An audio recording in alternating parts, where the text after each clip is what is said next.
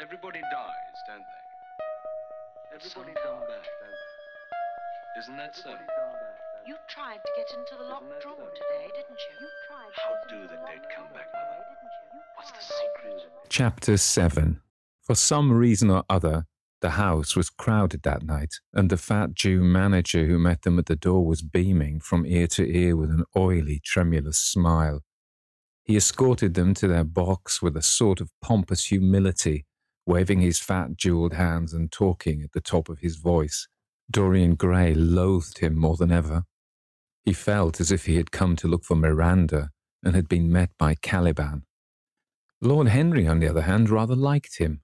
At least he declared he did, and insisted on shaking him by the hand and assuring him that he was proud to meet a man who had discovered a real genius and gone bankrupt over a poet. Hallward amused himself with watching the faces in the pit. The heat was terribly oppressive, and the huge sunlight flamed like a monstrous dahlia with petals of yellow fire. The youths in the gallery had taken off their coats and waistcoats and hung them over the side. They talked to each other across the theatre and shared their oranges with the tawdry girls who sat beside them. Some women were laughing in the pit. Their voices were horribly shrill and discordant. The sound of the popping of corks came from the bar. What a place to find one's divinity in, said Lord Henry. Yes, answered Dorian Gray. It was here I found her, and she is divine beyond all living things. When she acts, you will forget everything. These common, rough people, with their coarse faces and brutal gestures, become quite different when she is on the stage. They sit silently and watch her. They weep and laugh as she wills them to do. She makes them as responsive as a violin. She spiritualizes them. And one feels that they are of the same flesh and blood as oneself. The same flesh and blood as oneself? Oh, I hope not, exclaimed Lord Henry, who was scanning the occupants of the gallery through his opera glass. Don't pay any attention to him, Dorian, said the painter. I understand what you mean, and I believe in this girl. Anyone you love must be marvelous, and any girl who has the effect you describe must be fine and noble. To spiritualize one's age, that is something worth doing. If this girl can give a soul to those who have lived without one, if she can create the sense of beauty in people whose lives have been sordid and ugly, if she can strip them of their selfishness and lend them tears for sorrows that are not their own, she is worthy of all your adoration, worthy of the adoration of the world. This marriage is quite right. I, I didn't think so at first, but I admit it now. The gods made Sybil Vane for you. Without her, you would have been incomplete. Thanks, Basil, answered Dorian Gray, pressing his hand. I knew that you would understand me. Harry is so cynical, he terrifies me. Ah, but here's the orchestra. It's quite dreadful, but it only lasts for about five minutes. Then the curtain rises, and you will see the girl to whom I am going to give all my life, to whom I have given everything that is good in me. A quarter of an hour afterwards, amidst an extraordinary turmoil of applause, Sybil Vane stepped onto the stage. Yes, she was certainly lovely to look at, one of the loveliest creatures Lord Henry thought that he had ever seen. There was something of the fawn in her shy grace and startled eyes. A faint blush, like the shadow of a rose in a mirror of silver, came to her cheeks as she glanced at the crowded, enthusiastic house. She stepped back a few paces, and her lips seemed to tremble. Basil Hallward leapt to his feet and began to applaud. Motionless and as one in a dream sat Dorian Gray, gazing at her. Lord Henry peered through his glasses, murmuring, Charming, charming. The scene was the hall of Capulet's house, and Romeo in his pilgrim's dress had entered with Mercutio and his other friends. The band, such as it was, struck up a few bars of music, and the dance began. Through the crowd of ungainly, shabbily dressed actors, Sybil Vane moved like a creature from a finer world. Her body swayed while she danced, as a plant sways in the water. The curves of her throat were the curves of a white lily. Her hands seemed to be made of cool ivory. Yet she was curiously listless. She showed no sign of joy when her eyes rested on Romeo. The few words which she had to speak Good pilgrim, you do wrong your hand too much, which mannerly devotion shows in this. Fair saints have hands that pilgrims' hands do touch, and palm to palm is holy palmer's kiss. With the brief dialogue that follows was spoken in a thoroughly artificial manner. The voice was exquisite, but from the point of view of tone, it was absolutely false. It was wrong in colour. It took away all the life from the verse. It made the passion unreal. Dorian Gray grew pale as he watched her. He was puzzled and anxious. Neither of his friends dared to say anything to him. She seemed to them to be absolutely incompetent. They were horribly disappointed. Yet they felt that the true test of any Juliet is the balcony scene of the second act. They waited for that. If she failed them there, there was nothing in her. She looked charming as she came out into the moonlight, that could not be denied, but the staginess of her acting was unbearable and grew worse as she went on. Her gestures became absurdly artificial. She overemphasized everything that she had to say. The beautiful passage, Thou knowest the mask of night is on my face, else would a maiden blush bepaint my cheek, for that which thou hast heard me speak tonight was declaimed with the painful precision of a schoolgirl who has been taught to recite by some second rate professor of elocution. When she leaned over the balcony and came to those wonderful lines, Although I joy in thee, I have no joy of this contract tonight. It is too rash, too unadvised, too sudden, too like the lightning which doth cease to be ere one can say, It lightens. Sweet, good night. This bud of love by summer's ripening breath may prove a beauteous flower when we next meet. She spoke the words as though they conveyed no meaning to her. It was not nervousness. Indeed, so far from being nervous, she was absolutely self contained. It was simply bad art. She was a complete failure. Even the common, uneducated audience of the pit and gallery lost their interest in the play. They got restless and began to talk loudly and to whistle. The Jew manager who was standing at the back of the dress circle stamped and swore with rage. The only person unmoved was the girl herself. When the second act was over, there came a storm of hisses, and Lord Henry got up from his chair and put on his coat. She's quite beautiful, Dorian, he said, but she can't act. Let us go. I'm going to see the play through, answered the lad in a hard, bitter voice. I'm awfully sorry that I've made you waste an evening, Harry. I apologize to you both. My dear Dorian, I should think Miss Vane was ill, interrupted Hallward. We will come some other night. I wish she were ill, he rejoined, but she seems to me to be simply callous and cold. She has entirely altered. Last night she was a great artist. This evening she is merely a commonplace, mediocre actress. Don't talk like that about anyone you love, Dorian. Love is a more wonderful thing than art. They are both simply forms of imitation, remarked Lord Henry. But do let us go, Dorian. You mustn't stay here any longer. It's not good for one's morals to see bad acting. Besides, I don't suppose you will want your wife to act, so what does it matter if she plays Juliet like a wooden doll? She is very lovely, and if she knows as little about life as she does about acting, she will be a delightful experience. There are only two kinds of people who are really fascinating people who know absolutely everything, and people Oh, who know absolutely nothing. Good heavens, my dear boy, don't look so tragic. The secret of remaining young is never to have an emotion that is unbecoming.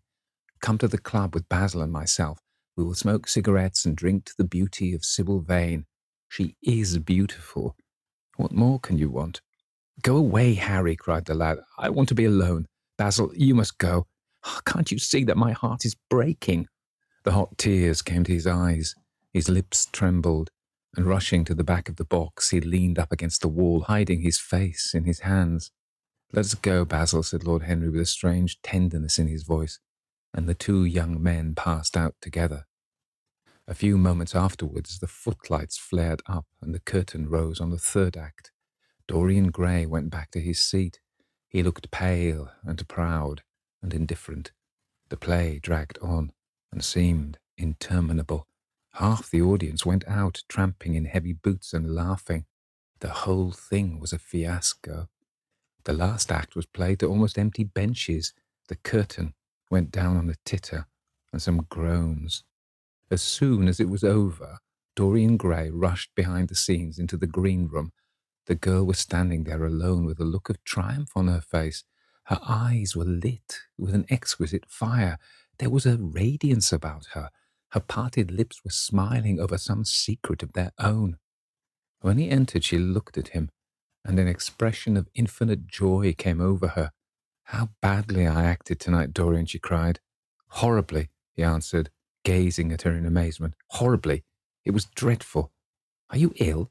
You have no idea what it was. You have no idea what I suffered. The girl smiled. She answered, lingering over his name with long drawn music in her voice, as though it was sweeter than honey to the red petals of her mouth. Dorian, you should have understood. But you understand now, don't you? Understand what? he asked angrily. Why I was so bad tonight. Why I shall always be bad. Why I shall never act well again. He shrugged his shoulders. You're ill, I suppose. When you're ill, you shouldn't act. You make yourself ridiculous. My friends were bored. I was bored. She seemed not to listen to him. She was transfigured with joy. An ecstasy of happiness dominated her. Dorian, Dorian, she cried, before I knew you, acting was the one reality of my life. It was only in the theatre that I lived. I thought that it was all true. I was Rosalind one night and Portia the other. The joy of Beatrice was my joy, and the sorrows of Cordelia were mine also. I believed in everything.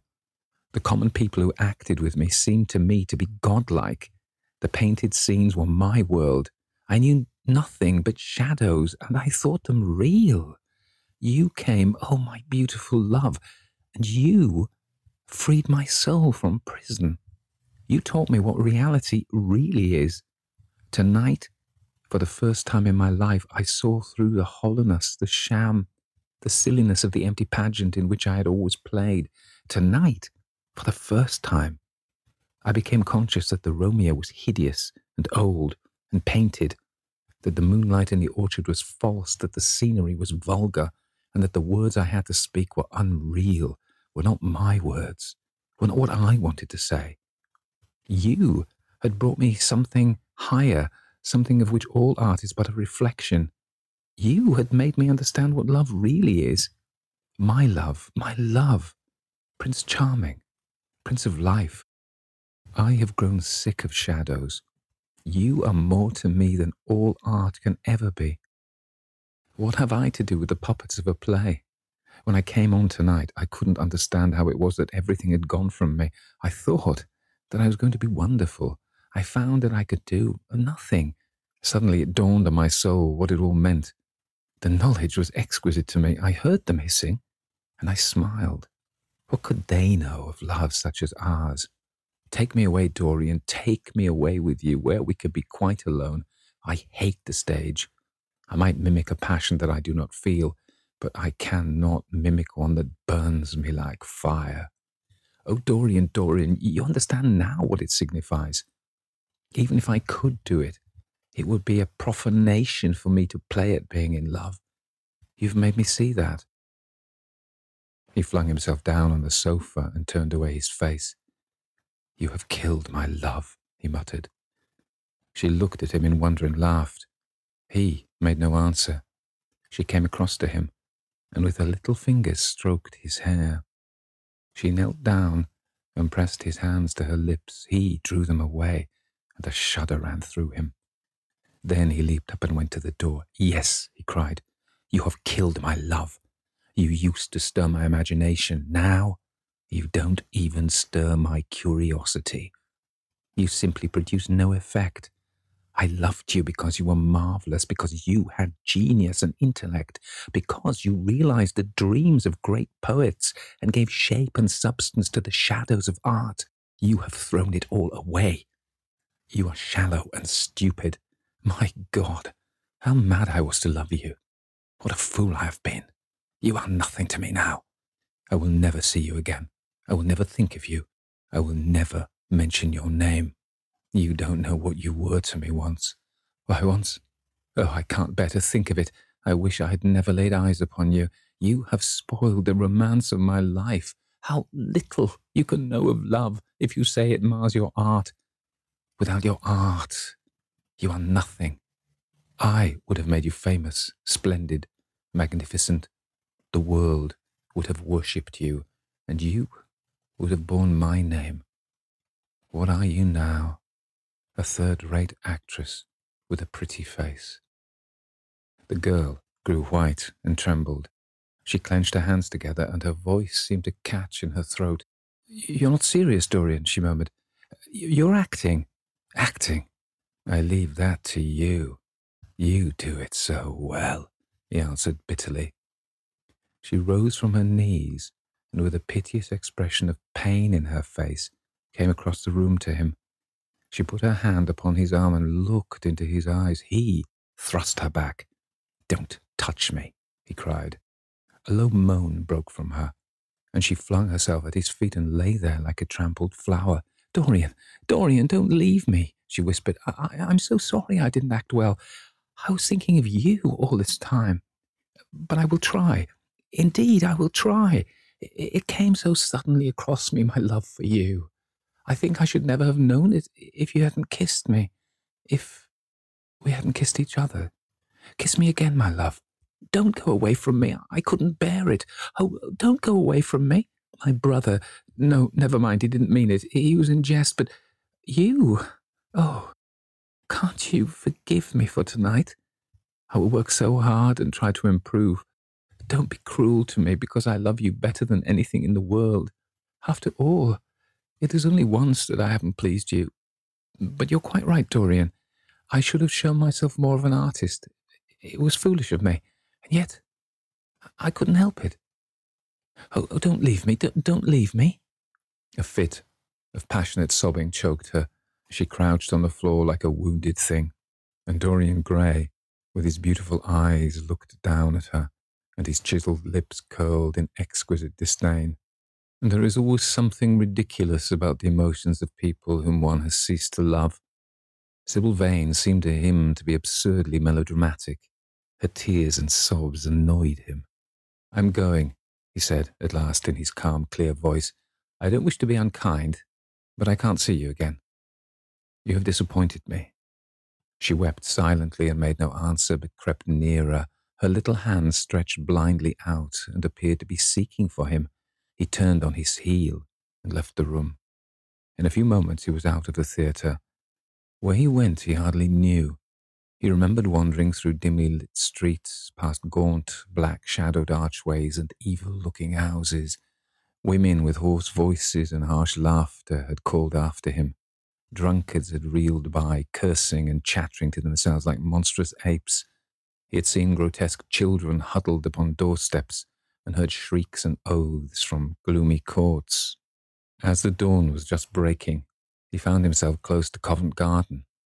The darkness lifted, and flushed with faint fires, the sky hollowed itself into a perfect pearl.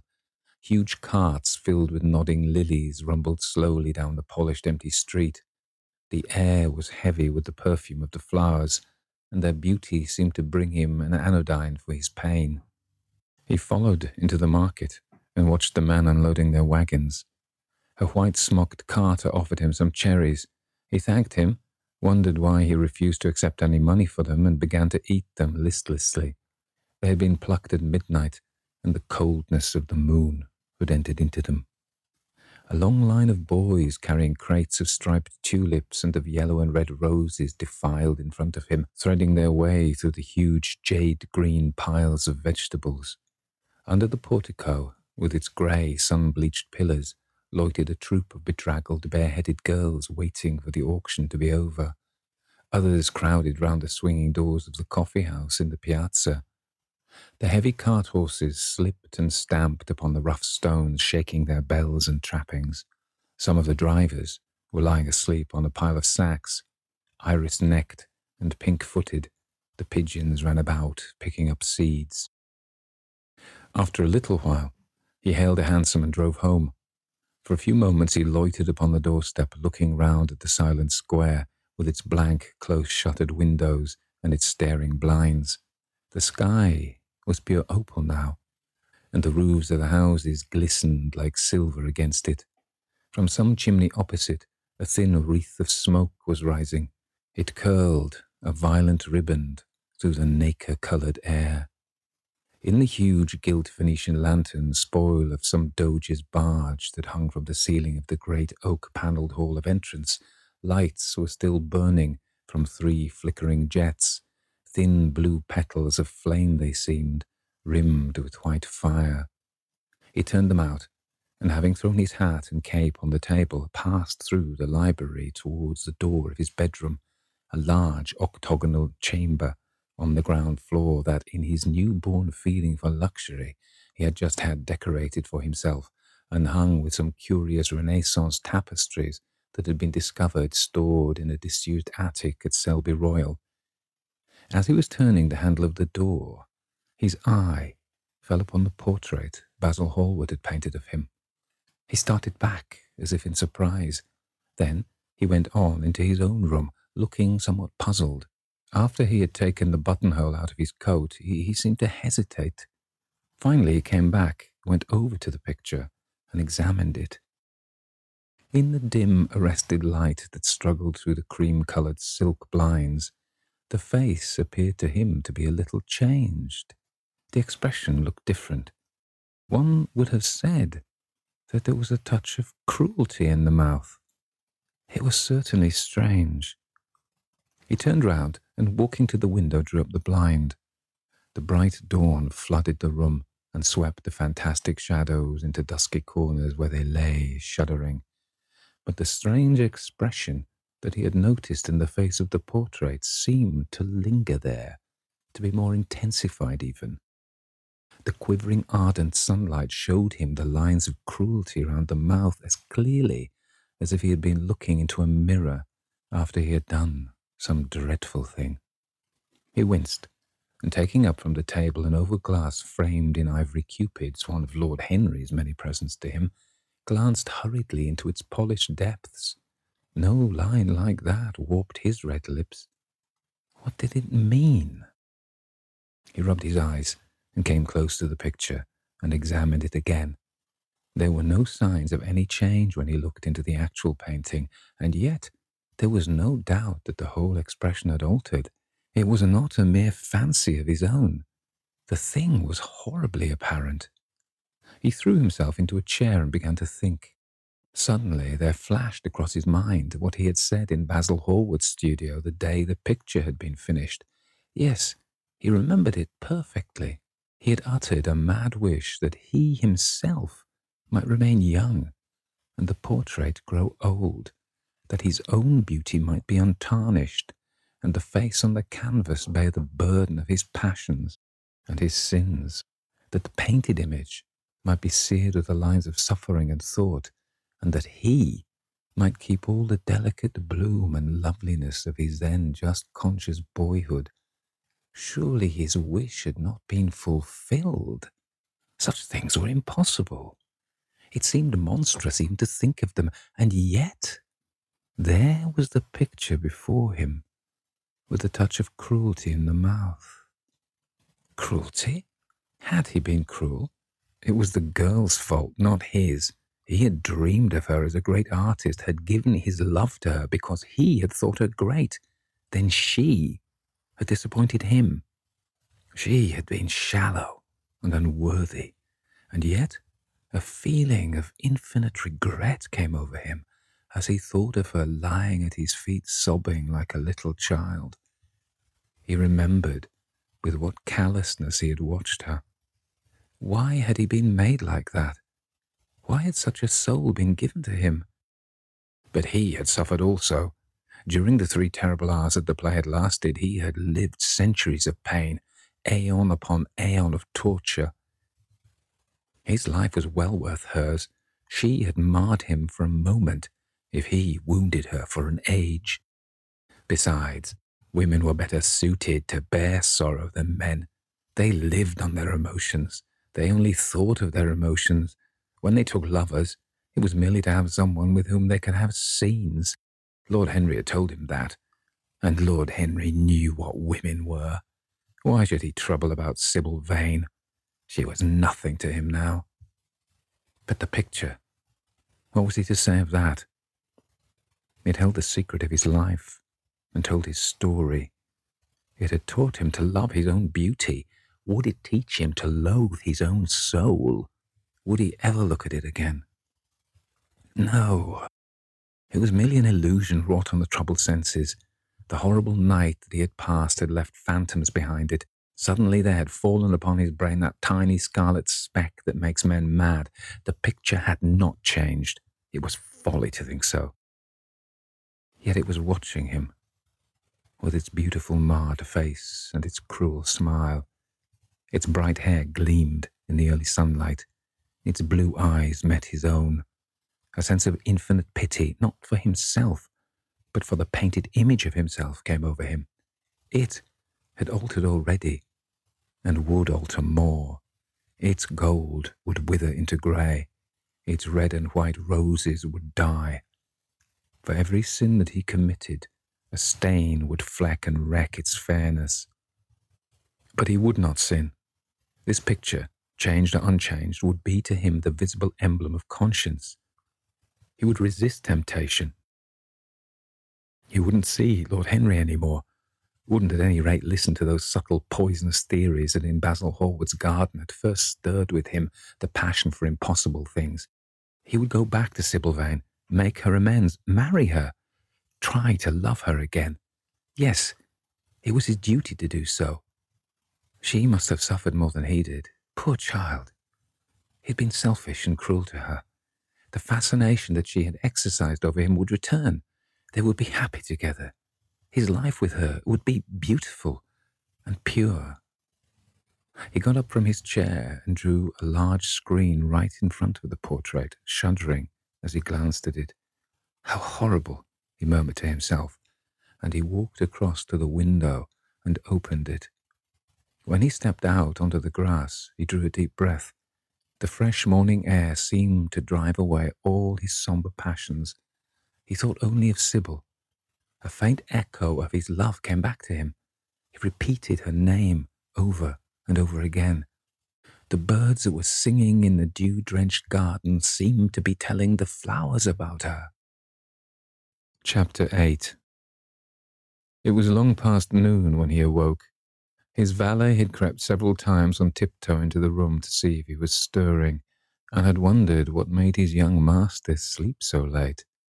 Finally his bell sounded, and Victor came in softly with a cup of tea and a pile of letters on a small tray of old Sèvres china, and drew back the olive satin curtains with their shimmering blue lining that hung in front of the three tall windows. Monsieur has slept well this morning, he said, smiling. What o'clock is it, Victor? asked Dorian Gray drowsily. One hour and a quarter, monsieur. How late it was. He sat up and, having sipped some tea, turned over his letters. One of them was from Lord Henry and had been brought by hand that morning. He hesitated for a moment and then put it aside. The others he opened listlessly they contain the usual collection of cards, invitations to dinner, tickets for private views, programs of charity concerts, and the like that are showered on fashionable young men every morning during the season. There was a rather heavy bill for a chaste silver Louis Quinze toilet seat that he had not yet had the courage to send on to his guardians, who were extremely old fashioned people and did not realize then we live in an age where unnecessary things are our only necessities. And there were several very courteously worded communications from Jermyn Street, money lenders offering to advance any sum of money at a moment's notice and at the most reasonable rates of interest. After about ten minutes, he got up and, throwing on an elaborate dressing gown of silk embroidered cashmere wool, passed into the onyx paved bathroom. The cool water refreshed him after his long sleep. He seemed to have forgotten all that he had gone through. A dim sense of having taken part in some strange tragedy came to him once or twice, but there was the unreality of a dream about it. As soon as he was dressed, he went into the library and sat down to a light French breakfast that had been laid out for him on a small round table close to the open window. It was an exquisite day. The warm air seemed laden with spices. A bee flew in and buzzed round the blue dragon bowl that, filled with sulphur yellow roses, stood before him. He felt perfectly happy. Suddenly, his eye fell on the screen that he had placed in front of the portrait, and he started. Too cold for monsieur? asked his valet, putting an omelette on the table. I shut the window. Dorian shook his head. I'm not cold, he murmured. Was it all true? Had the portrait really changed? Or had it been simply his own imagination that had made him see a look of evil where there had been a look of joy? Surely a painted canvas could not alter. The thing was absurd. It would serve as a tale to tell Basil some day. It would make him smile. And yet, how vivid was his recollection of the whole thing? First, in the dim twilight, and then in the bright dawn, he had seen the touch of cruelty round the warped lips. He almost dreaded his valet leaving the room. He knew that when he was alone he would have to examine the portrait. He was afraid of certainty. When the coffee and cigarettes had been brought, and the man turned to go, he felt a wild desire to tell him to remain. As the door was closing behind him, he called him back. The man stood, waiting for his orders. Dorian looked at him for a moment. I'm not at home to anyone, Victor, he said with a sigh. The man bowed and retired. Then he rose from the table, lit a cigarette, and flung himself down on a luxuriously cushioned couch that stood facing the screen. The screen was an old one of gilt Spanish leather, stamped and wrought with a rather florid Louis XIV pattern. He scanned it curiously, wondering if ever before it had concealed the secret of a man's life. Should he move it aside after all? Why not let it stay there? What was the use of knowing? If the thing was true, it was terrible. If it was not true, why trouble about it? But what if, by some fate or deadlier chance, eyes other than his had spied behind and saw the horrible change? What should he do if Basil Hallward came and asked to look at his own picture? Basil would be sure to do that. No, the thing had to be examined, and at once. Anything would be better than this dreadful state of doubt. He got up and locked both doors. At least he would be alone when he looked upon the mask of his shame. Then he drew the screen aside and saw himself face to face. It was perfectly true. The portrait had altered. As he often remembered afterwards, and always with no small wonder, he found himself at first gazing at the portrait with a feeling of almost scientific interest. That such a change should have taken place was incredible to him, and yet it was a fact. Was there some subtle affinity between the chemical atoms that shaped themselves into form and colour on the canvas and the soul that was within him? Could it be that what the soul thought, they realized? That what it dreamed, they made true? Or was there some other, more terrible reason? He shuddered and felt afraid, and going back to the couch, lay there gazing at the picture in sickened horror. One thing, however, that he felt it had done for him, it had made him conscious how unjust, how cruel he had been to Sybil Vane. It was not too late to make reparation for that. She could still be his wife. His unreal and selfish love would yield to some higher influence, would be transformed into some nobler passion. And the portrait that Basil Hallward had painted of him would be a guide to him through life, would be to him what holiness is to some, and conscience to others, and the fear of God to us all. There were opiates for remorse, drugs that could lull the moral sense to sleep. But here was a visible symbol of the degradation of sin. Here was an ever present sign of the ruin men brought upon their souls. Three o'clock struck, and four, and the half hour rang its double chime, but Dorian Gray did not stir.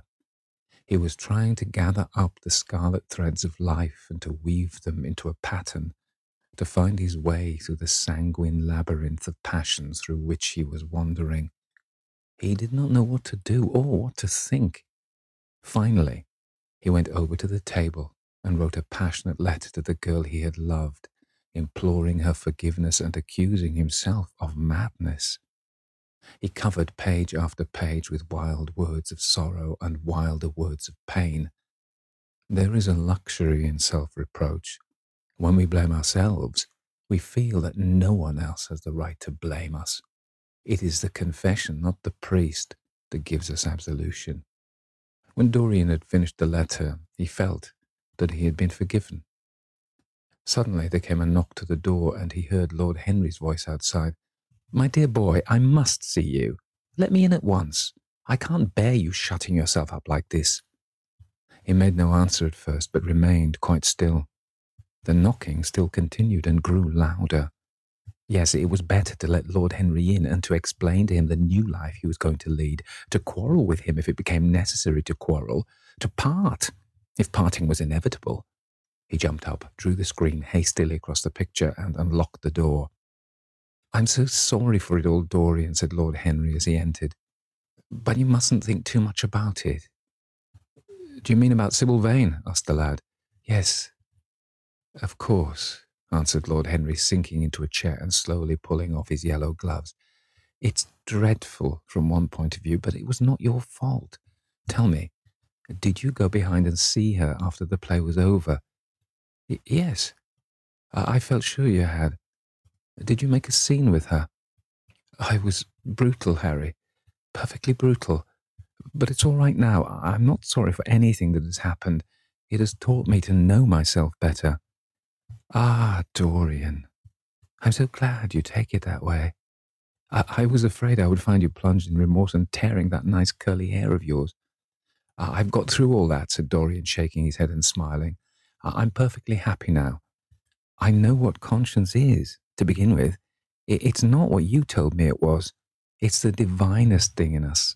Don't sneer at it, Harry, any more, at least not before me. I want to be good. I can't bear the idea of my soul being hideous. A very charming artistic basis for ethics, Dorian. I congratulate you on it. But how are you going to begin? By marrying Sybil Vane. Marrying Sybil Vane? Cried Lord Henry, standing up and looking at him in perplexed amazement. But, my dear Dorian, yes, Harry, I know what you're going to say. Something dreadful about marriage. Don't say it. Don't ever say things of that kind to me again. Two days ago, I asked Sybil to marry me. I'm not going to break my word to her. She is to be my wife. Your wife? Dorian, uh, didn't you get my letter? I wrote to you this morning and sent the note down by my own man. Your letter? Oh, yes, I remember. I haven't read it yet, Harry. I was afraid there might be something in it I wouldn't like. You cut life to pieces with your epigrams. You know nothing, then? What do you mean? Lord Henry walked across the room and, sitting down by Dorian Gray, took both his hands in his own and held them tightly. Dorian, he said, my letter. Don't be frightened. It was to tell you that Sybil Vane is dead. A cry of pain broke from the lad's lips, and he leaped to his feet, tearing his hands away from Lord Henry's grasp. Dead? Sybil dead? It's not true. It's a horrible lie. How dare you say it? It's quite true, Dorian, said Lord Henry gravely. It's in all the morning papers. I wrote down to you to ask you not to see anyone till I came. There will have to be an inquest, of course, and, and you must not be mixed up in it.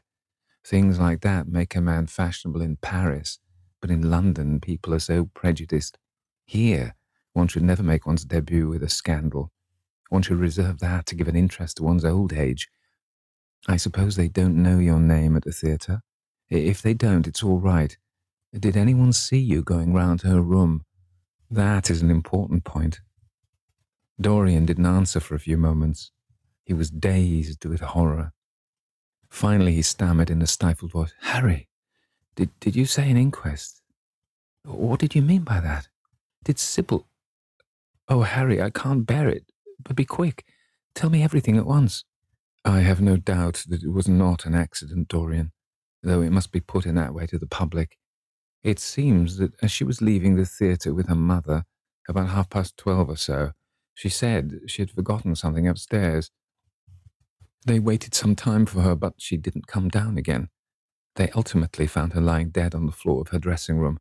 She had swallowed something by mistake, some dreadful thing they use at theatres. I don't know what it was, but it either had prussic acid or white lead in it. I should fancy it was prussic acid, as, she seems to have died instantaneously. Harry, Harry, it's terrible, cried the lad. Yes, it's very tragic, of course, but you must not get yourself mixed up in it. I see by the standard that she was 17.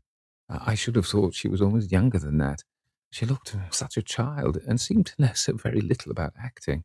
Dorian, you mustn't let this thing get on your nerves. You must come and dine with me, and afterwards we will look in at the opera. It's a Patti night and everyone will be there. You can come to my sister's box. She has got some smart women with her. So, I have murdered Sybil Vane, said Dorian Gray half to himself. Murdered her, as surely as if I had cut her little throat with a knife. Yet, the roses are not less lovely for all that. The birds sing just as happily in my garden. And tonight, I am to dine with you and then go on to the opera and sup somewhere, I suppose, afterwards. How extraordinarily dramatic life is. If I had read all this in a book, Harry, I think I would have wept over it. Somehow, now that it has happened actually, and to me, it seems far too wonderful for tears. Here is the first passionate love letter I have ever written in my life. Strange that my first passionate love letter should have been addressed to a dead girl. Can they feel, I wonder, those white silent people we call the dead? Sybil, can she feel, or know, or listen? Oh, Harry, how I loved her once. It seems years ago to me now. She was everything to me. Then came that dreadful night. Was it really only last night when she played so badly and my heart almost broke? She explained it all to me. It was terribly pathetic but I wasn't moved a bit. I thought her shallow. Suddenly, something happened that made me afraid. I can't tell you what it was, but it was terrible. I said I would go back to her. I felt I had done wrong. And now, she's dead. My God, my God, Harry, what shall I do? You don't know the danger I'm in, and there's nothing to keep me straight. She would have done that for me. She had no right to kill herself. It was selfish of her. My dear Dorian, answered Lord Henry, taking a cigarette from his case and producing a gold latten matchbox, the only way a woman can ever reform a man is by boring him so completely that he loses all possible interest in life. If you had married this girl, you would have been wretched. Of course, you would have treated her kindly. One can always be kind to people about whom one cares nothing but she would have soon found that you were absolutely indifferent to her. And when a woman finds that out about her husband, she either becomes dreadfully dowdy or wears very smart bonnets that some other woman's husband has to pay for. I say nothing about the social mistake, which would have been abject, which of course I would not have allowed, but I assure you that in any case the whole thing would have been an absolute failure. I suppose it would, muttered the lad, walking up and down the room and looking horribly pale. But I thought it was my duty. It's not my fault that this terrible tragedy has prevented my doing what was right. I remember you saying once that there is a fatality about good resolutions, uh, that they're always made too late. Mine certainly were. Good resolutions are useless attempts to interfere with scientific laws. Their origin is pure vanity their result is absolutely nil. They give us now and again some of those luxurious, sterile emotions that have a certain charm for the weak, That is all that can be said for them. They are simply checks that men draw on a bank where they have no account. Harry, cried Dorian Gray, coming over and sitting down beside him, why is it that I cannot feel this tragedy as much as I want to? I don't think I'm heartless, do you? You have done too many foolish things during the last fortnight to be entitled to give yourself that name, Dorian, answered Lord Henry with his sweet, melancholy smile. The lad frowned. I don't like that explanation, Harry, he rejoined. But I'm glad you don't think I'm heartless. I'm nothing of the kind. I know I'm not. And yet I must admit that this thing that has happened does not affect me as it should. It seems to me to be simply like a wonderful ending to a wonderful play. It has all the terrible beauty of a Greek tragedy, a tragedy in which I took a great part, but by which I have not been wounded. It's an interesting question, said Lord Henry, who found an exquisite pleasure in playing on the lad's unconscious egotism. An extremely interesting question. I fancy that the true explanation is this. It often happens that the real tragedies of life occur in such an inartistic manner that they hurt us by their crude violence, their absolute incoherence, their absurd want of meaning, their entire lack of style. They affect us, just as vulgarity affects us. They give us an impression of sheer brute force, and we revolt against that. Sometimes, however, a tragedy that possesses artistic elements of beauty crosses our lives. If these elements of beauty are real, the whole thing simply appeals to our sense of dramatic effect. Suddenly, we find that we are no longer the actors, we're the spectators of the play, or rather, we are both. We watch ourselves, and the mere wonder of the spectacle enthralls us. In the present case, what is it that has really happened? Someone has killed herself for love of you. I wish that I had ever had such an experience. It would have made me in love with love for the rest of my life. The people who have adored me, there have not been very many, but there have been some, have always insisted on living on long after I had ceased to care for them, or they to care for me. They have become stout and tedious, and when I meet them, they go in at once for reminiscences. That awful memory of woman. What a fearful thing it is, and what an utter intellectual stagnation it reveals. One should absorb the colour of life, but one should never remember its details. Details are always vulgar. I must sow poppies in my garden, sighed Dorian. There is no necessity, rejoined his companion. Life always has poppies in her hands. Of course, now and then things linger. I once wore nothing but violets all through one season as a form of artistic mourning for a romance that would not die. Ultimately, however, it did die. I forget what killed it. I think it was her proposing to sacrifice the whole world for me. That is always a dreadful moment. It fills one with the terror of eternity. Well, would you believe it? A week ago at Lady Hampshire's, I found myself seated at dinner next to the lady in question, and she insisted on going over the whole thing again and digging up the past and raking up the future. I had buried my romance in a bed of asphodel. She dragged it out again and assured me that I had spoiled her life. I'm bound to state that she ate an enormous dinner so I didn't feel any anxiety. But what a lack of taste she showed. The one charm of the past is that it is the past.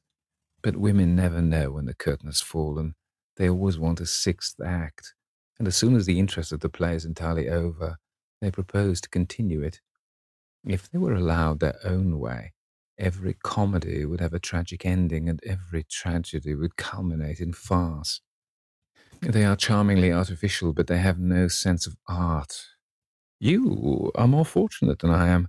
I assure you, Dorian, that not one of the women I have known would have done for me what Sybil Vane did for you.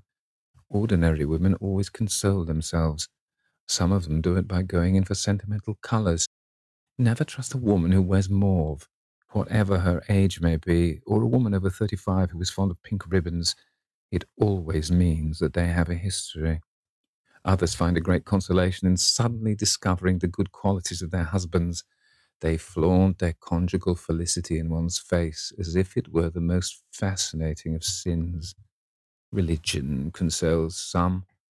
Its mysteries have all the charms of a flirtation, a woman told me, and I can quite understand it. Besides, nothing makes one so vain as being told that one is a sinner. Conscience makes egotists of us all. Yes, there is really no end to the consolations that women find in modern life. Indeed, I have not mentioned the most important one. What is that, Harry? said the lad listlessly. Oh, the obvious consolation. Taking someone else's admirer when one loses one's own. In good society, that always whitewashes a woman. But really, Dorian, how different Sybil Vane must have been from all the women one meets. There is something to me quite beautiful about her death. I'm glad I'm living in a century when such wonders happen. They make one believe in the reality of things we all play with, such as romance, passion, and love. I was terribly cruel to her. You forget that. I'm afraid that women appreciate cruelty, downright cruelty, more than anything else. They have wonderfully primitive instincts. We have emancipated them, but they remain slaves looking for their masters all the same. They love being dominated. I'm sure you were splendid. I have never seen you really and absolutely angry, but I can fancy how delightful you looked. And after all, you said something to me the day before yesterday that seemed to me at the time to be merely fanciful, but that I see now was absolutely true. And it holds the key to everything. Oh, what was that, Harry? You said to me that Sybil Vane represented to you all the heroines of romance, that she was Desdemona one night and Ophelia the other, that if she died as Juliet, she came to life as Imogen. She will never come to life again now, muttered the lad, burying his face in his hands. No, she will never come to life. She has played her last part. But you must think of that lonely death in the tawdry dressing room simply as a strange, lurid fragment from some Jacobean tragedy, as a wonderful scene from Webster or Ford or Cyril Tourneur. The girl never really lived. And so, she has never really died. To you at least, she was always a dream, a phantom that flitted through Shakespeare's plays and left them lovelier for its presence, a reed through which Shakespeare's music sounded richer and more full of joy. The moment she touched actual life, she marred it, and it marred her, and so she passed away. Mourn for Ophelia, if you like. Put ashes on your head because Cordelia was strangled. Cry out against heaven because the daughter of Brabantio died, but don't waste your tears over Sybil Vane. She was less real than they are. There was a silence. The evening darkened in the room. Noiselessly and with silver feet, the shadows crept in from the garden. The colours faded wearily out of things. After some time, Dorian Gray looked up. You have explained me to myself, Harry, he murmured with something of a sigh of relief. I felt all that you have said, but somehow I was afraid of it and I could not express it to myself. How well you know me. But we will not talk again of what has happened. It has been a marvelous experience. That is all. I wonder if life still has in store for me anything as marvelous. Life has everything in store for you, Dorian. There is nothing that you, with your extraordinary good looks, will not be able to do. But suppose, Harry, I became haggard and old and wrinkled. What then? Ah, then, said Lord Henry, rising to go. Then, my dear Dorian, you would have to fight for your victories. As it is, they are brought to you. No, you must keep your good looks. We live in an age that reads too much to be wise, and that thinks too much to be beautiful. We cannot spare you.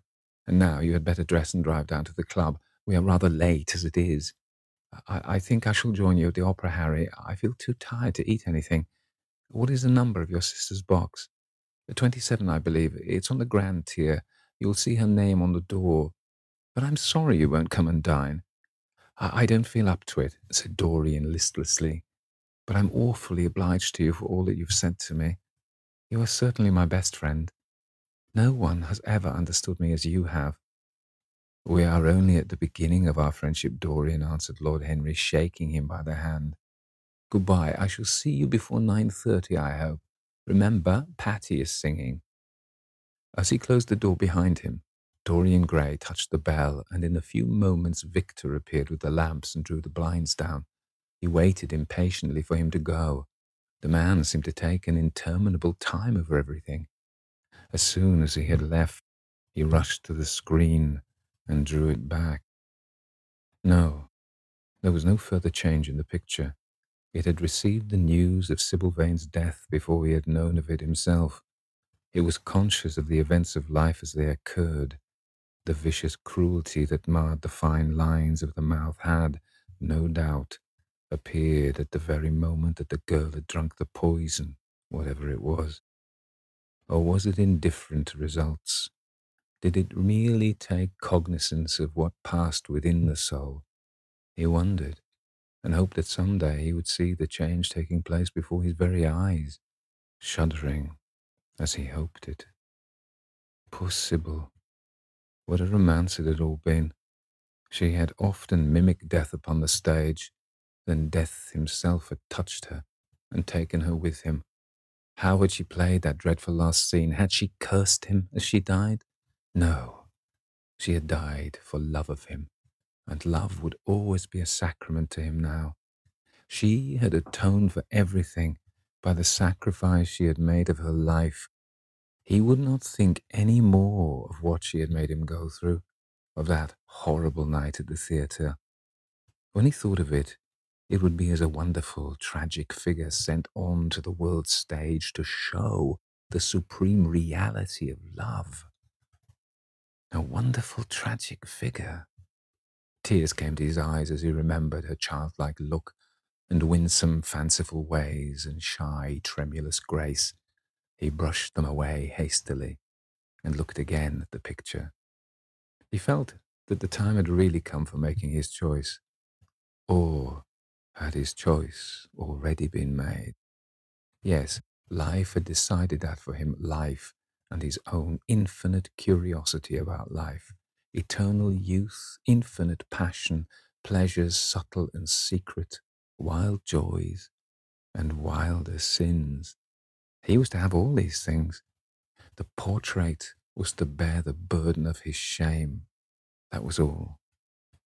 A feeling of pain crept over him as he thought of the desecration that was in store for the fair face on the canvas. Once, in boyish mockery of Narcissus, he had kissed it, or feigned to kiss those painted lips that now smiled so cruelly at him. Morning after morning, he had sat before the portrait, wondering at its beauty, almost enamored of it, as it seemed to him at times. Was it to alter now with every mood to which he yielded? Was it to become a monstrous and loathsome thing, to be hidden away in a locked room, to be shut out from the sunlight that had so often touched the brighter gold, the waving wonder of its hair, the pity of it. The pity of it. For a moment he thought of praying that the horrible sympathy that existed between him and the picture might cease. It had changed in answer to a prayer. Perhaps in answer to a prayer it might remain unchanged. And yet, who that knew anything about life would surrender the chance of remaining always young, however fantastic that chance might be, or with what fateful consequences it might be fraught? Besides, was it really under his control? Had it indeed been prayer that had produced the substitution? Might there not be some curious scientific reason for it all? If thought could exercise its influence upon a living organism, might not thought exercise an influence upon dead and inorganic things? Nay, without thought or conscious desire, might not things external to ourselves vibrate in unison with our moods and passions, atom calling to atom in secret love or strange affinity? But the reason was of no importance. He would never again tempt by a prayer any terrible power. If the picture was to alter, it was to alter. That was all. Why inquire too closely into it? For there would be a real pleasure in watching it. He would be able to follow his mind into its secret places. This portrait would be to him the most magical of mirrors. As it had revealed to him his own body, so it would reveal to him his own soul. And when winter came upon it, he would still be standing where spring trembles on the verge of summer, when the blood crept from its face and left behind a pallid mask of chalk with leaden eyes, he would keep the glamour of boyhood. Not one blossom of his loveliness would ever fade. Not one pulse of his life would ever weaken. Like the gods of the Greeks, he would be strong and fleet and joyous. What did it matter what happened to the coloured image on the canvas? He would be safe. That was everything. He drew the screen back into its former place in front of the picture, smiling as he did so, and passed into his bedroom, where his valet was already waiting for him. An hour later, he was at the opera, and Lord Henry was leaning over his chair. Chapter 9 As he was sitting at breakfast next morning, Basil Hallward was shown into the room. I'm so glad to have found you, Dorian, he said gravely. I called last night and they told me you were at the opera. Of course, I knew that was impossible, but I wish you had left word where you had really gone to. I passed a terrible evening, half afraid that one tragedy might be followed by another. I, I think you might have telegraphed for me when you heard of it first. I read of it quite by chance in a late edition of the Globe that I picked up at the club. I came here at once and was miserable at not finding you. I can't tell you how heartbroken I am about the whole thing. I know what you must suffer. But, but where were you? Did you go down and see the girl's mother? For a moment, I thought of following you there. They gave the address in the paper, somewhere in the Euston Road, isn't it? But I was afraid of intruding upon a sorrow that I couldn't lighten. Poor woman. What a state she must be in. And her only child, too. What did she say about it all? My dear Basil, how do I know? murmured Dorian Gray, sipping some pale yellow wine from a delicate, gold beaded bubble of Venetian glass and looking dreadfully bored. I was at the opera. You should have come on there. I met Lady Gwendolen, Harry's sister, for the first time. We were in her box. She's perfectly charming. And Patti sang divinely. Don't talk about horrid subjects. If one doesn't talk about a thing, it has never happened. It is simply expression, as Harry says, that gives reality to things. I may mention that she was not the woman's only child. There is a son, a charming fellow, I believe, but he's not on the stage. He's a, he's a sailor or something. And now, tell me about yourself and what you're painting. Y- you went to the opera, said Hallward, speaking very slowly and with a strained touch of pain in his voice. You went to the opera while Sybil Vane was lying dead in some sordid lodging. You can talk to me of other women being charming and of Patti singing divinely before the girl you loved has even the quiet of a grave to sleep in. Why, man, there are horrors in store for that little white body of hers. Stop, Basil. I won't hear it, cried Dorian, leaping to his feet. You must not tell me about things. What is done is done. What is past is past. You call yesterday the past. What has the actual lapse of time got to do with it? It's only shallow people who require years to get rid of an emotion. A man who is master of himself can end a sorrow as easily as he can invent a pleasure. I don't want to be at the mercy of my emotions. I want to use them, to enjoy them, and to dominate them. Dorian, this is horrible. Something has changed you completely. You look exactly the same wonderful boy who day after day used to come down to my studio and sit for his picture. But you were simple, natural, and affectionate then. You were the most unspoiled creature in the whole world. Now, I don't know what's come over you. You, you talk as if you had no heart, no pity in you. It's all Harry's influence, I see that. The lad flushed up and going to the window looked out for a few moments on the green, flickering, sun-lashed garden I owe a great deal to Harry Basil, he said at last. more than I owe to you. You only taught me to be vain. Well, I'm punished for that, Dorian, or shall be some day. I don't know what you mean, Basil, he exclaimed, turning round. I don't know what you want. What do you want? I want the Dorian Gray I used to paint, said the artist sadly. Basil, said the lad, going over to him and putting his hand on his shoulder. You have come too late. Yesterday, when I heard that Sybil Vane had killed herself. Killed herself? Good heavens! Is there no doubt about that? cried Hallward, looking up at him with an expression of horror. My dear Basil, surely you don't think it was a vulgar accident. Of course she killed herself. The elder man buried his face in his hands. How fearful, he muttered, and a shudder ran through him. No, said Dorian Gray, there's nothing fearful about it. It's one of the great romantic tragedies of the age. As a rule, people who act lead the most commonplace lives. They're good husbands or faithful wives or, or something tedious. You know what I mean middle class virtue and all that kind of thing. How different Sybil was. She lived her finest tragedy. She was always a heroine.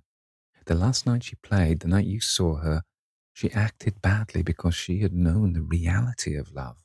When she knew its unreality, she died, as Juliet might have died. She passed again into the sphere of art. There is something of the martyr about her.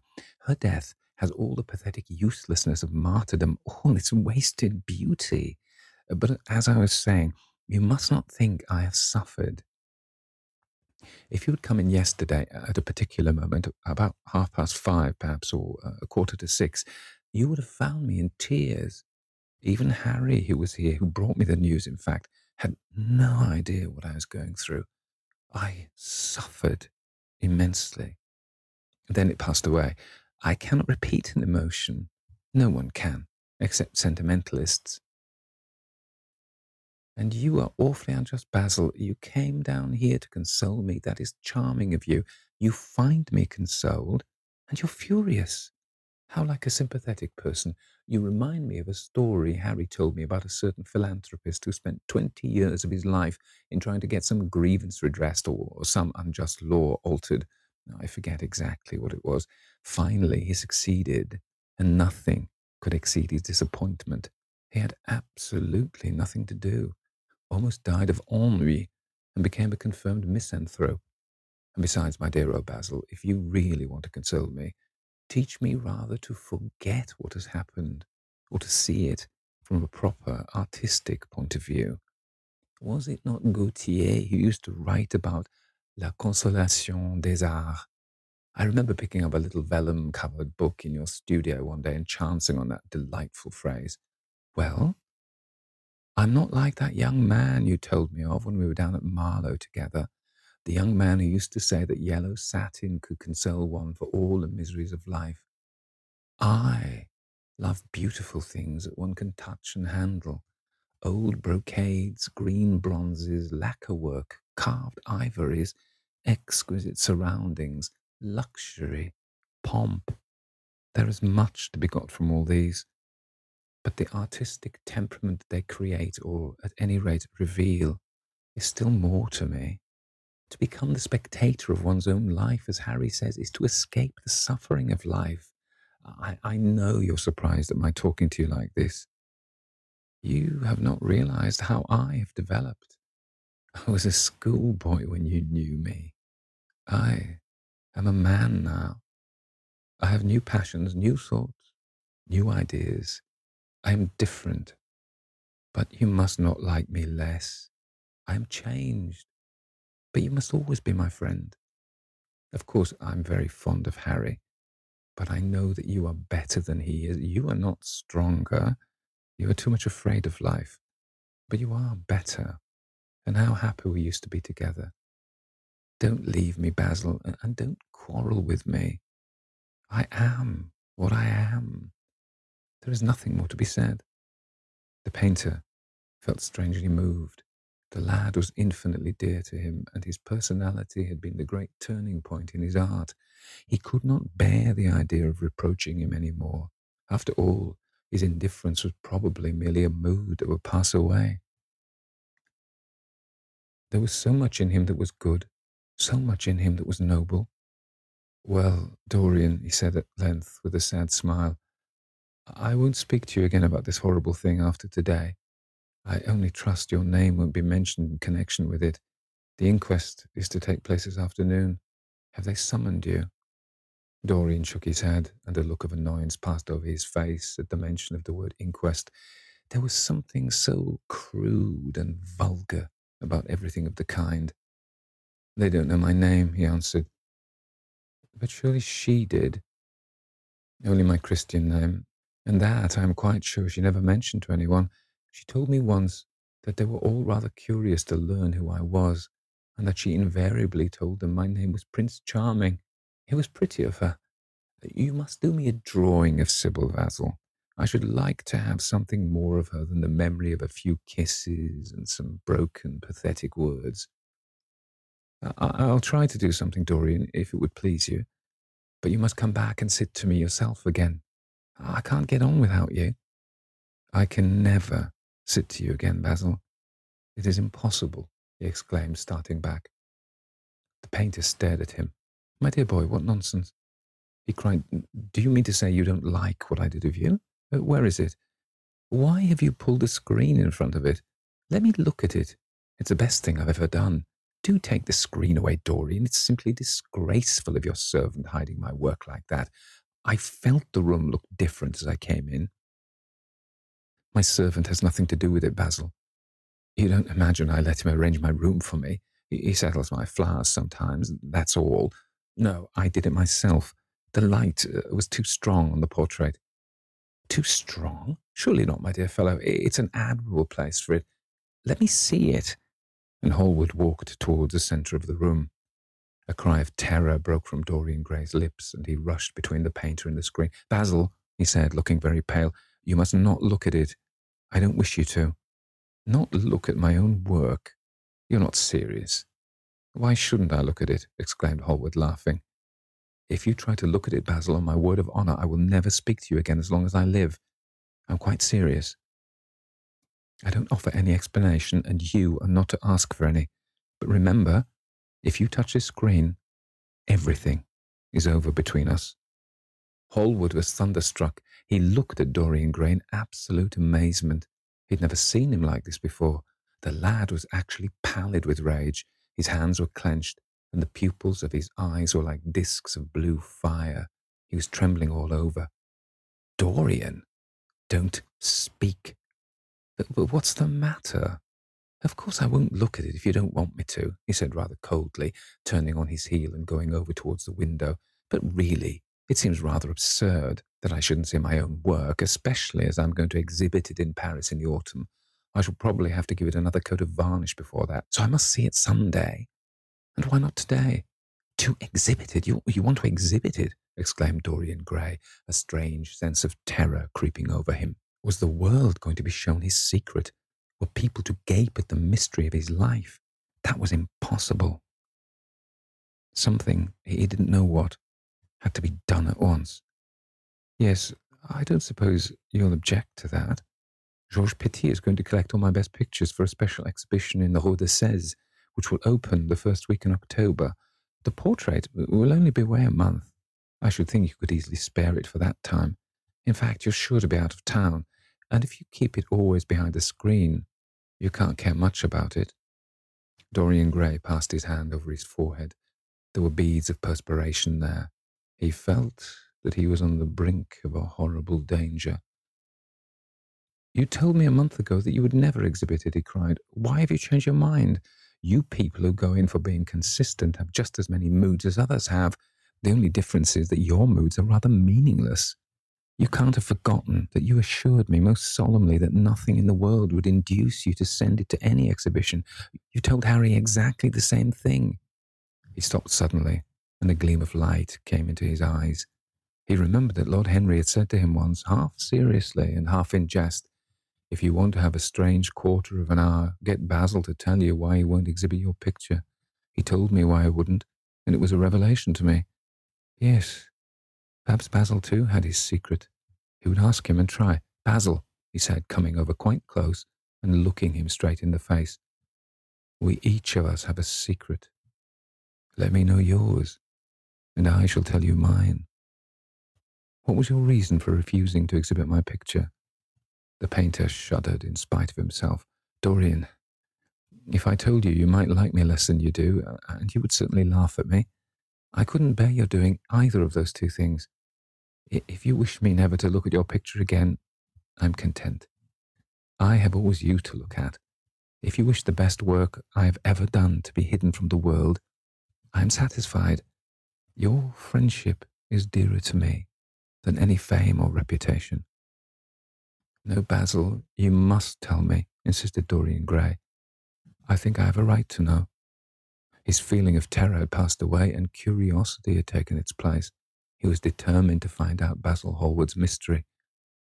Let us sit down, Dorian, said the painter, looking troubled. Let us sit down and just answer me one question. Have you noticed in the picture something curious? Something that probably at first didn't strike you, but that revealed itself to you suddenly? Basil, cried the lad, clutching the arms of his chair with trembling hands and gazing at him with wild, startled eyes. I see you did. Don't speak. Wait till you hear what I have to say. Dorian, from the moment I met you, your personality had the most extraordinary influence over me. I was dominated, soul, brain, and power by you. You became to me the visible incarnation of that unseen ideal whose memory haunts us artists like an exquisite dream. I worshipped you. I grew jealous of everyone to whom you spoke. I wanted to have you all to myself. I was only happy when I was with you. When you were away from me, you were still present in my art. Of course, I never let you know anything about this. It would have been impossible. You wouldn't have understood it. I hardly understood it myself. I only knew that I had seen perfection face to face, that the world had become wonderful to my eyes, too wonderful perhaps, for in such mad worships there is peril, the peril of losing them no less than the peril of keeping them. Weeks and weeks went on, and I grew more and more absorbed in you. Then came a new development. I had drawn you as Paris in dainty armour, and as Adonis with huntsman's cloak and polished boar spear, crowned with heavy lotus blossoms, you had sat on the prow of Adrian's barge, gazing across the green turbid Nile.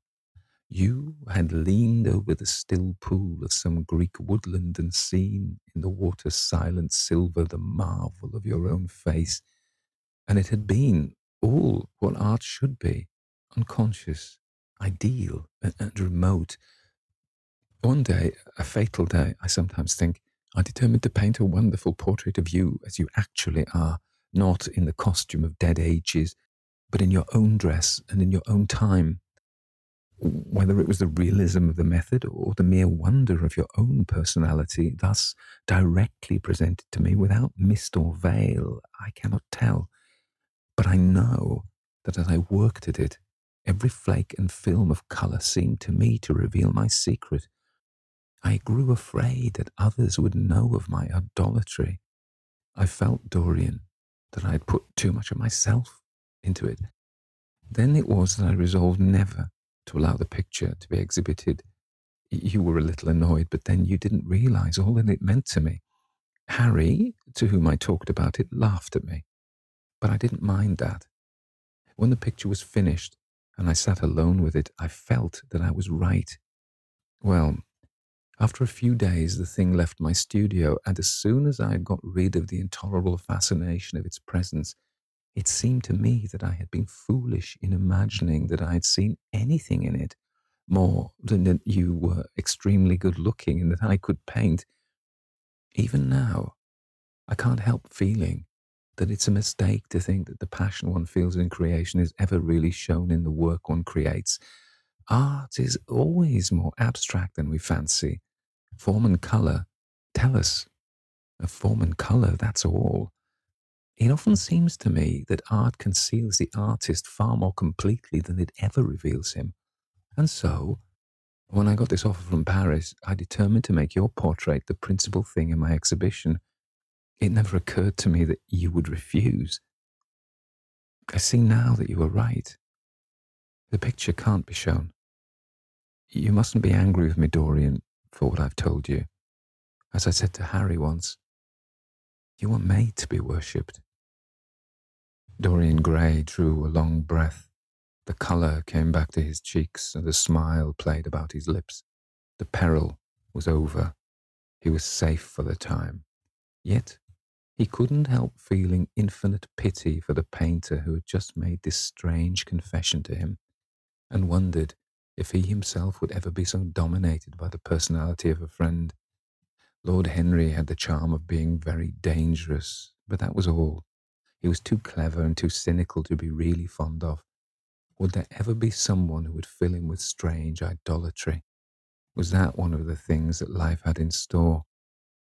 It's extraordinary to me, Dorian, said Hallward, that you should have seen this in the portrait. Did you really see it? I saw something in it, he answered, something that seemed to me very curious. Well, you don't mind my looking at the thing now? Dorian shook his head. You must not ask me that, Basil. I could not possibly let you stand in front of that picture.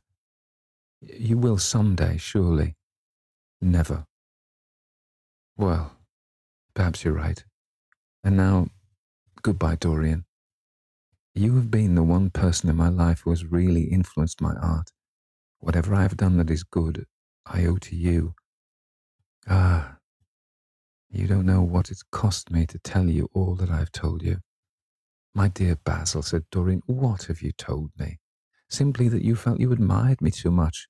That is not even a compliment. It wasn't intended as a compliment. It was a confession.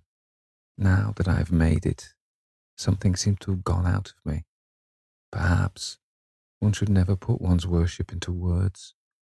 It was a very disappointing confession. Why, what did you expect, Dorian? You didn't see anything else in the picture, did you? There was nothing else to see. No, there was nothing else to see. Why do you ask? But you mustn't talk about worship. It's foolish.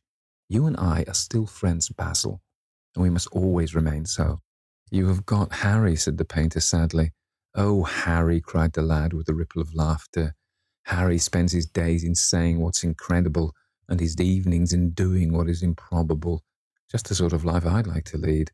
But still, I don't think I would go to Harry if I were in trouble. I would sooner go to you, Basil. You'll sit to me again. Impossible. You spoil my life as an artist by refusing Dorian. No man comes across two ideal things. Few come across one. I can't explain it to you, Basil, but I must never sit to you again. There is something fatal about a portrait. It has a life of its own. I'll come and have tea with you. That will be just as pleasant. Pleasanter for you, I'm afraid, murmured Hallward regretfully. And now goodbye. I'm sorry you won't let me look at the picture once again, but that can't be helped.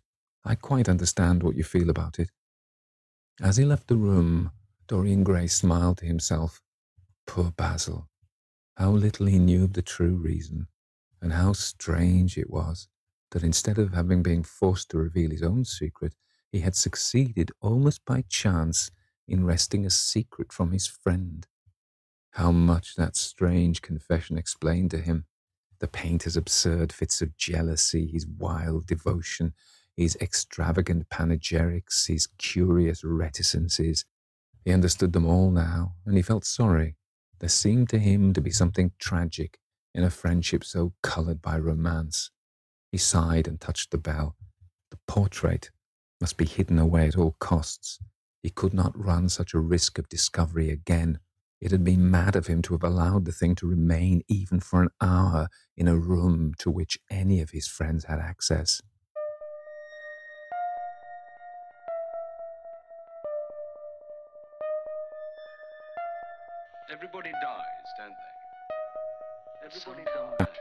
Hi, so that was part three of the portrait of Dorian Gray, consisting of chapters seven, eight, and nine.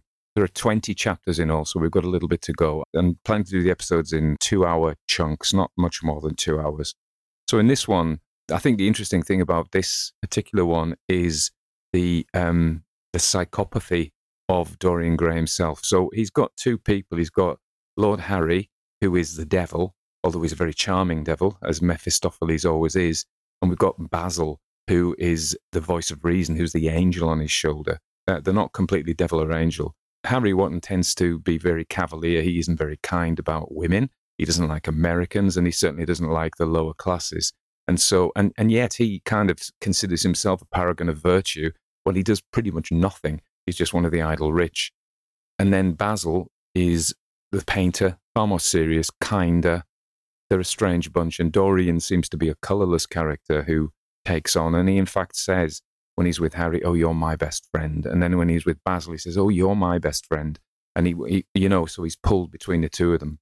I, I wondered as I was listening to it whether how much of this is Oscar Wilde that we're hearing? Is Oscar Wilde really the psychopath who thinks these awful things about women and common people and Americans? Or is this just Oscar Wilde speaking through his character? So is he Lord Harry Wotton? Or is he actually a kinder person? I, I don't know much about Oscar Wilde. I never met him, um, obviously. So I don't really know. But you, you think that there's so much of archness in his stories that he he probably was did come across as a bit like uh, Lord Harry Wotton. People may have other views on this, and please comment if you do. However, of course, there is some kindness, not much, a little bit of kindness in these stories through through Basil particularly. It's interesting that Basil is um, the one in in the third chapter of this chapter nine who admits that he's pretty much admits that he's gay and that he loves Dorian. And of course, Oscar Wilde was gay famously, went to jail for it. And it was um, pretty extraordinary for people to, in a mainstream novel like this, to admit that they were gay. Uh, and so rather brave. And, and I think perhaps it's no, um, it's no coincidence then that actually Basil is the more sympathetic character. He's a, he's a person who has feelings and thoughts. He loves people. He is kind. Um, Harry Wotton, we wonder whether he's gay but um, it's never said. And he is married to a woman. Of course, that didn't mean much really. And he has affairs. It's implied, but we don't know. Anyway, so that that's the side of it. And because I mean, Dorian Gray, the picture of him is he, he's a complete psychopath, really. And then I think the other thing I want to say, and I don't want to ramble on too much, is the, the this concept of the picture that changes in the, in the attic is actually pretty revolutionary. I, I know we're used to it now because this came out over a century ago, this story. So it has become a commonplace to say, Do you have a picture in your attic? They say that to me, obviously. Uh, in fact, I don't have a picture in my attic. I have a, I have a hyacinth at the moment, which, because at this time of year, which is late winter, I particularly like to have a hyacinth because I love smell. And, you know, I think I said this before because we were referring to uh, the wasteland. They call me the hyacinth boy. Yes, I remember saying that now. Okay, so going back to the story, this this idea. It's a science fiction idea. It's a really good idea, and you forgive Oscar Wilde because he litters his stories with all these aphorisms and epigrams and these wise sayings, and all these characters pretty much spend their time saying pithy things, you know, uh, general observations on humanity. Um, and and sometimes uh, uh I don't know if you notice some of these stories are, please stay, please stay, yes, I'll stay, and then they go, you know, and you're like, oh well, what what happened then? Or sit down and stay with me. Oh, yes, we're going to the theatre, and off they go. So there's some kind of discont- discontinuities in time, but we can forgive him that. I think for two things. One, um, well, for three things. His writing is beautiful. A lot of the things he says about humanity are probably spot on. Two. Um, he he these characters that are compellingly awful, evil almost, but they compel us. That's three. And what's the fourth thing? Yeah, because he was brave enough to uh, to be gay and go to jail for it, you know, in a time when that was not a thing. Okay, now we've got a special treat for you here because I have my daughter Imogen visiting. So I'm going to get her to come and stay. And it's not very often we have anybody interrupting my rambles, but Imogen's special. So here we go. Hello, viewers and listeners. Imogen here, popping on to say hello. Hope you enjoyed this part of story. I read it in school for uh, my A level Gothic horror. I chose to read it, but it was a long time ago now. But I just remember that the uh, description of the of the portrait was really, really, really gross, really disgusting. But it was a good story. I liked it at the time because I quite like gothic, gothic horror. And then I read Frankenstein as well, and just all the classics. But yeah, hope you enjoyed. Uh, just saying hello, and also goodbye. So we're just recording this before we head out on a very rainy winter night. There'll be more Dorian Gray coming soon. Nice to have you here. Okay, goodbye.